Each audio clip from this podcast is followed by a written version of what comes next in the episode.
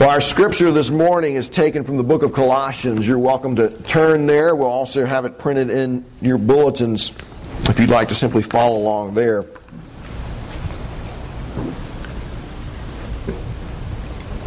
Most of you know that for the past, well, I guess for a little over a year until we moved here, we were actually meeting at the Carolina Pregnancy Center, and we're very thankful for them uh, allowing us to meet there for, for such a long period of time on Sunday evenings. Uh, but as, as much as I'm thankful for them allowing us to meet there, uh, I'm even more thankful for what they do day in and day out as they give counsel to young women who are in crisis pregnancy uh, situations. Some of these women who come in to the CPC are wrestling with uh, whether to have their child or not, whether they're going to abort uh, their child or not. And the choice that they make in that situation is ultimately determined uh, by their understanding of what life is all about and how life works. And in that, they're not any different from anybody in here. Uh, the choices that we make are ultimately determined uh, by our understanding of what life is all about and how life works. By our thought out, or maybe not so thought out, answers to questions like uh, Who am I? Who is God? Why am I here? What's the purpose of life? How do I know right and wrong? Um, what's important in life? What happens when I die? How do I cope with tragedy? Where do I find security? Now, you might hear all those and say, man, that's too philosophical for me. I'm just trying to make it. I don't, I don't know about the answers to all those questions. That's a little bit too deep. But whether you've thought about those questions or not, you've answered those questions. And the choices you make and the way you live your life is based on your answers to those questions. Every day, they affect your decisions just like they affect the decision of a young mother about whether to keep her child or not. Um, if you say the most important thing in my life is to find security, the most important thing in my life is comfort, the most important thing in my life is freedom from a hard life, you're going to go one way with your decisions.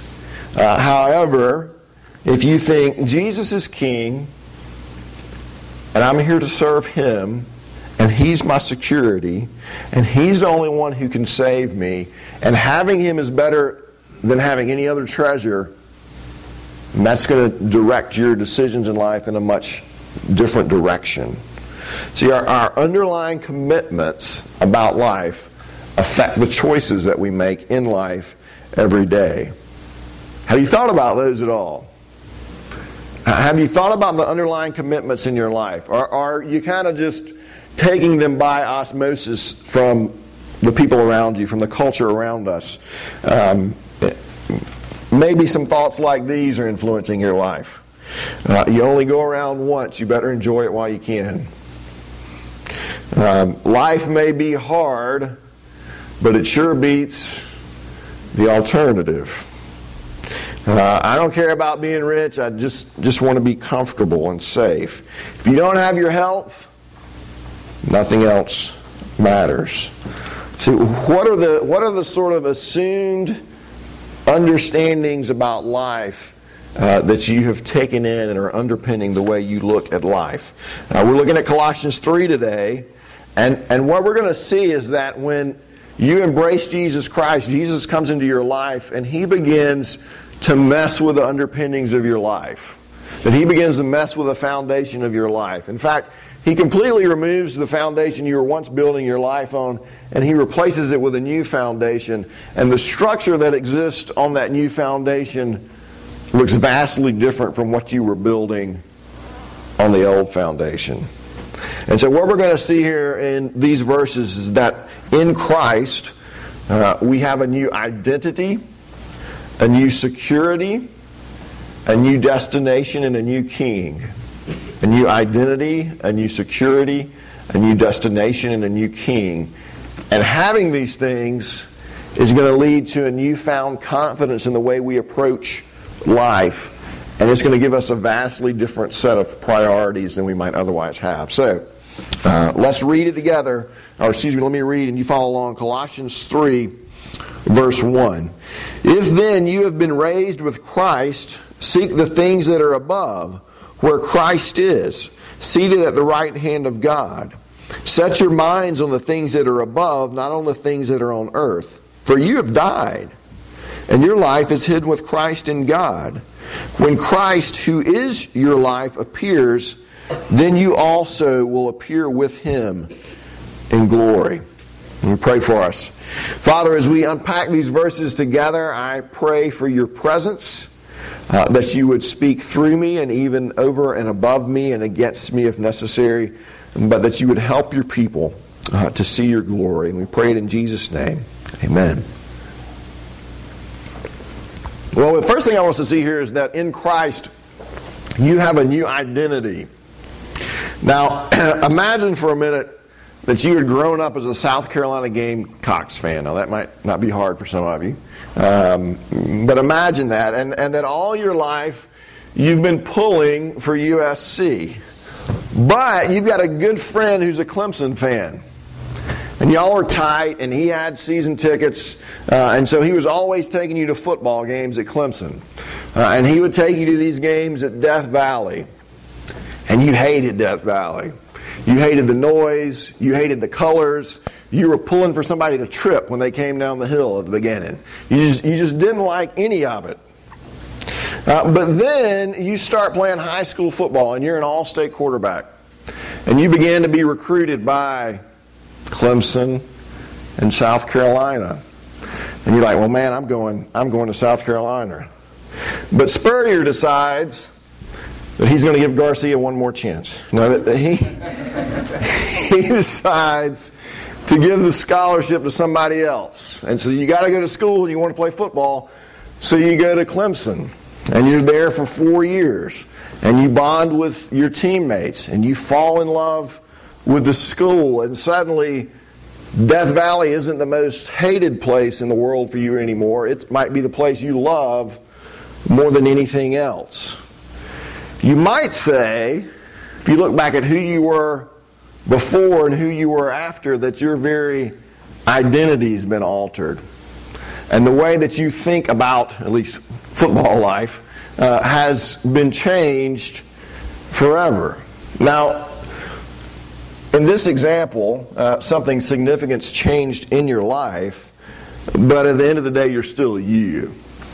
Uh, in Colossians, Paul is telling us that there's a much more significant uh, personality altering event that occurs in your life when you come to faith in Jesus Christ. Uh, there's this change of identity that, that, that, affects the very fabric of your life, it affects everything about you.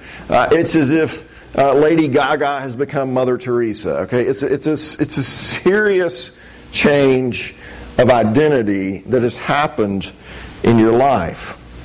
Uh, you're not going to look at things the way you looked at them before.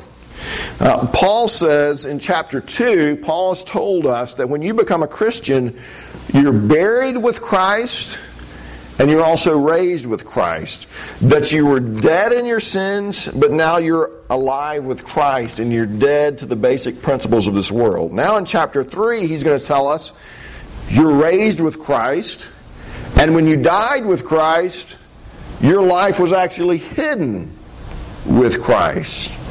Uh, if you're in Christ, now that's just another way of saying if you're a Christian. If you're in a Christian, if you're if you are a Christian, if you're in Christ, that means that you are so connected to Jesus that when he died, you died. That when he rose, you rose, and that you're even can be spoken of as seated with him now in the heavenly places. You're not the same person you were before. You've died with Christ. And because of that, sin is no longer the dominating influence in your life. It's still there, it still affects you, but it doesn't dominate you the way that it once did. Instead, the Holy Spirit is now the dominating influence in your life. You're not a slave to sin anymore. You're a new person, you have a new identity. Knowing that ought to change the way you think about who you are. All right? How do we think of ourselves? Um, I'm a father, I'm a mother, I'm a son, I'm a daughter, I'm a good businessman, I'm not so good a businessman, I'm fat, I'm thin, I'm good looking, I can't stand to look in the mirror, uh, I'm a consumer, i am someone who has to get ahead in life. I crave the respect of my peers. I don't care what anybody thinks about me. Um, I'm funny. I wish I were funny. And Paul is kind of speaking in all this and he's saying, stop all that noise. Stop, stop playing that MP3 file. Stop playing that soundtrack when you're talking to yourself about who you are. And instead, the soundtrack you need to be playing is this I'm connected to Jesus Christ. I'm in Christ. I'm with Christ. And He's the King of the universe, and He's ruling over all things, and He loves me. And He's for me, and He gave Himself for me, and my sins have been forgiven. I'm a forgiven sinner loved by the King of the universe. Right? When, when you're starting these other soundtracks of your life, which sometimes can be so negative in our thinking, play that soundtrack for a little while. Uh, do you stop and realize when you're, when you're getting down on yourself that you are so loved that Jesus willingly gave himself for you? Do you stop and realize when you're thinking a little too much of yourself that you're so bad that Jesus had to give himself for you to be saved? Uh, do you stop and realize who you are when you're faced with moral and ethical decisions every day? That in Christ, you've got a new identity, and that changes everything. Not only do we have a new identity, Paul tells us that we have a new security. In verse 3, he tells us that your life is hidden with Christ in God. Your life is hidden with Christ in God. Uh, in, in some cultures, people think that their life is bound up with some object uh, a rock, a bowl, um, a pulpit, maybe. It's, it's bound up with some token. And sometimes people take this, this rock and they call it their life. This is my life. And so, protect, to protect their life, they hide it, thinking if this is kept safe, then I will be safe as well. In a similar way, Paul is saying our life is hidden, but where's it hidden? It's hidden with Christ in God. He's got me. My life is in His hands, and those are good hands. Now, if we took some time, I'm sure we could throw out uh, dozens, hundreds of things that we look for in life for our security. Uh, that at the end of the day proved to be very little security at all. Our retirement plan, uh, our ability to accumulate wealth, uh, the Department of Defense might be our security, uh, the Department of Treasury uh, might be our security, whether people affirm us and say nice things about us, our appearance, that we live in a safe place, uh, our ability to succeed, whether that's in school or in the workplace, uh, how, how well we are dressed. Uh, how great we are because we don't care about how we're dressed. Uh, our, our security can be found in all these things. We tend not to give very readily because our money is a security for us. Uh, we are not quick sometimes to take a stand for what is true and right because uh, we are fearful that that stand might have repercussions for us with our peers or in the workplace, and that threatens our security.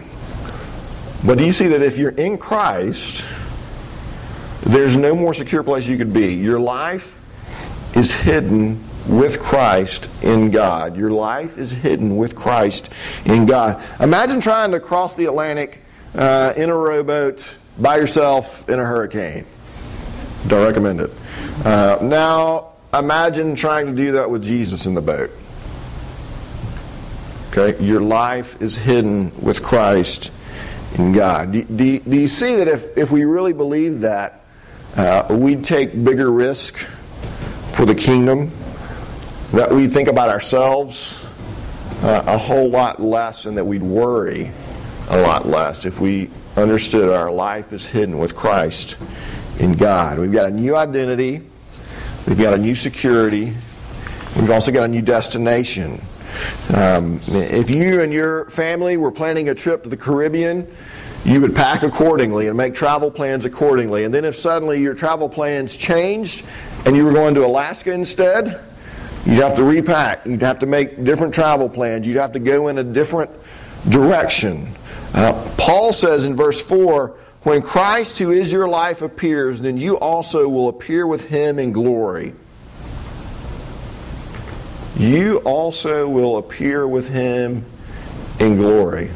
Now, we don't know what day that's happening. Um, but when Christ, who is your life, appears, you also will appear with him in glory. Now, that should, that's what, that should change everything as well.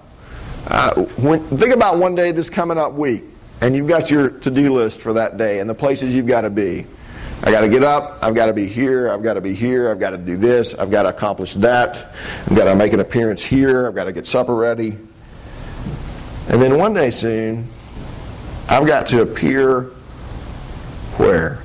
With Christ in glory. That's a very different destination.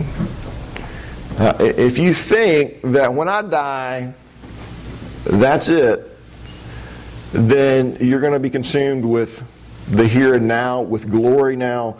Uh, your success will consume you, your ranking will consume you. What you, all these different things uh, will consume you. How comfortable I am, what I have, what I possess, because this is your one shot and you want glory now. And Paul says, this isn't the end of the road. What you see now isn't the ultimate destination for the believer. One day you're going to appear with Christ in glory. Do you see how thinking about where you're heading completely changes the direction of your life, completely changes what your priorities are? every day. We've got a new identity, a new security, a new destination, and a new king. Colossians tells us here that Jesus is seated at the right hand of God. And he's your king. You know, we all want to know somebody, don't we? Uh, we want to have an inside connection, somebody that can help you out when things are going bad uh, somebody that can get us into the to, with the in club. Paul tells us if you're in Christ, you've got somebody in an ultimate position of authority. Uh, we have somebody in an ultimate position of authority. We are we are in because we're connected with Jesus Christ. And, and think about what that means. That means that your Savior who loves you is in charge of the universe. I can't, you can't have a better end than that. Your Savior who loves you is in charge of the universe, but it also means that your Savior who loves you isn't just offering suggestions to you about how you should live, that He expects your obedience. A new identity, a new security, a new destination, and a new king. Now, all of that gives you two things. It gives you a new confidence about life and a new set of priorities. Uh, April 18th, 1775. Uh, anybody know what happened that day? Paul Revere, the ride of Paul Revere. Uh, he began his ride on horseback to warn the communities around Boston that. Anybody? The British are coming, yes. Uh, so that the local militias would be ready to fight the, the, the British when they came. Uh, Paul Revere on horseback covered 13 miles in two hours. Uh, every town he passed through, he knocked on doors. He knocked on the right doors. He knocked on the doors of local leaders. He knew who he needed to talk to to spread the word. They beat the drums, they rang the church bells, and like a virus, that message had covered 40 miles. No Twitter, uh, no email, no phone, no nothing. Um, covered 40 miles by 5 o'clock in the morning. When the British showed up, they were met with organized resistance. Uh, in, in, in Concord, they were, they were beaten badly, and the American Revolution was underway. Now, all of you know about Paul Revere. Uh, nobody knows about William Dawes, I don't think, uh, unless you've read this book. Uh, William Dawes. Dawes and, and Revere actually met up together at 10 p.m., and they both went out to warn everybody. Uh, they went in different directions and they were both heading to Lexington. They were just going by different routes. Why hadn't anybody heard of Dawes? Did, did, Paul Revere just have a better publicist? Um, you know, what happened with Dawes? He had the same message, he had the same number of towns to stop in, and he had the same distance to cover. But his message didn't stir anybody up. Uh, the militia leaders in the towns he went to were never even alerted. Uh, in one town, so few men got up to fight that historians thought that the town was just pro British. They just wanted him to come on in. Uh, in his book, The Tipping Point, Malcolm Gladwell argues that Revere is what he calls a connector. And a connector is somebody that knows everybody, somebody who's social to the, you know, to the 500th degree, Everybody likes him. He's always the center of attention. He was just always out and about, and he knew people, and they liked him.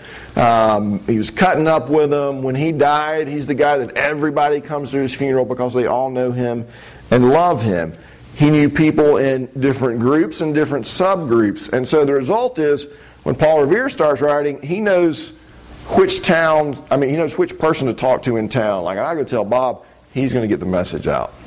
And people are going to know about this. Dawes, on the other hand, was just an ordinary dude. He's just a guy. There wasn't anything wrong with him, really. He just wasn't Paul Revere. One of the battles that you and I face in life goes back to this question we mentioned in the beginning Who am I? Uh, what's my significance? And there's this pressure we all, I think, feel to one degree or another to be somebody, to be known, to be special. And if you're really special, there's this pressure to feel to be extraordinary. And ask LeBron James how that feels right now. Okay? Uh, we want to be the Paul Revere, and we press to be the Paul Revere. When the reality is, is that most of us are William Dawes. We're just William Dawes. That's, that's, there's nothing wrong with that. That's who you are. But in our culture, that can get kind of depressing because we're supposed to be, we're all supposed to be the best. And that becomes very depressing unless you realize, oh, wait a minute. Who am I in Christ? I've got a new, I'm a child of the King, even if I am William Dawes and not Paul Revere. I've got a new security. My security is not in the fact that I'm the one that told everybody the British were coming.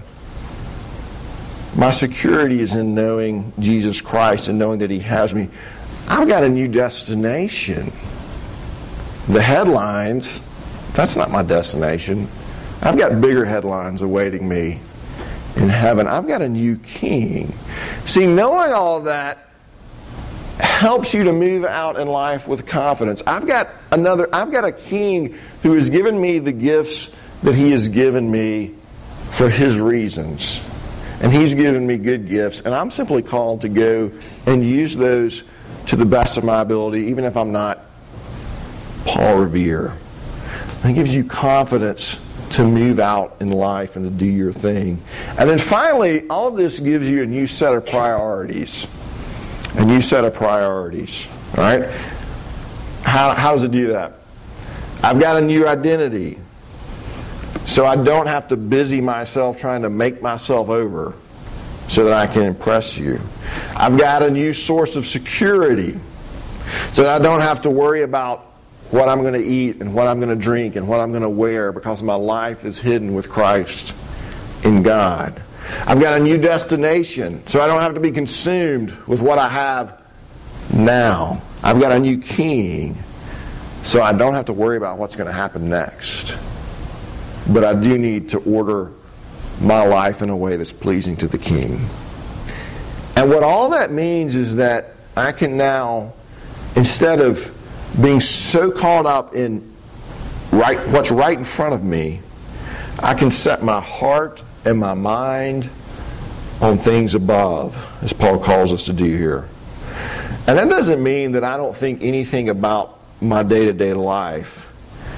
But it does mean that as I live out my day to day life, I think about who I am and whose I am and where I'm heading and who my king is and how he would have me live. Uh, try day to day asking yourself those questions, remembering who I am and whose I am and where I'm heading and who my king is. Let me pray for us.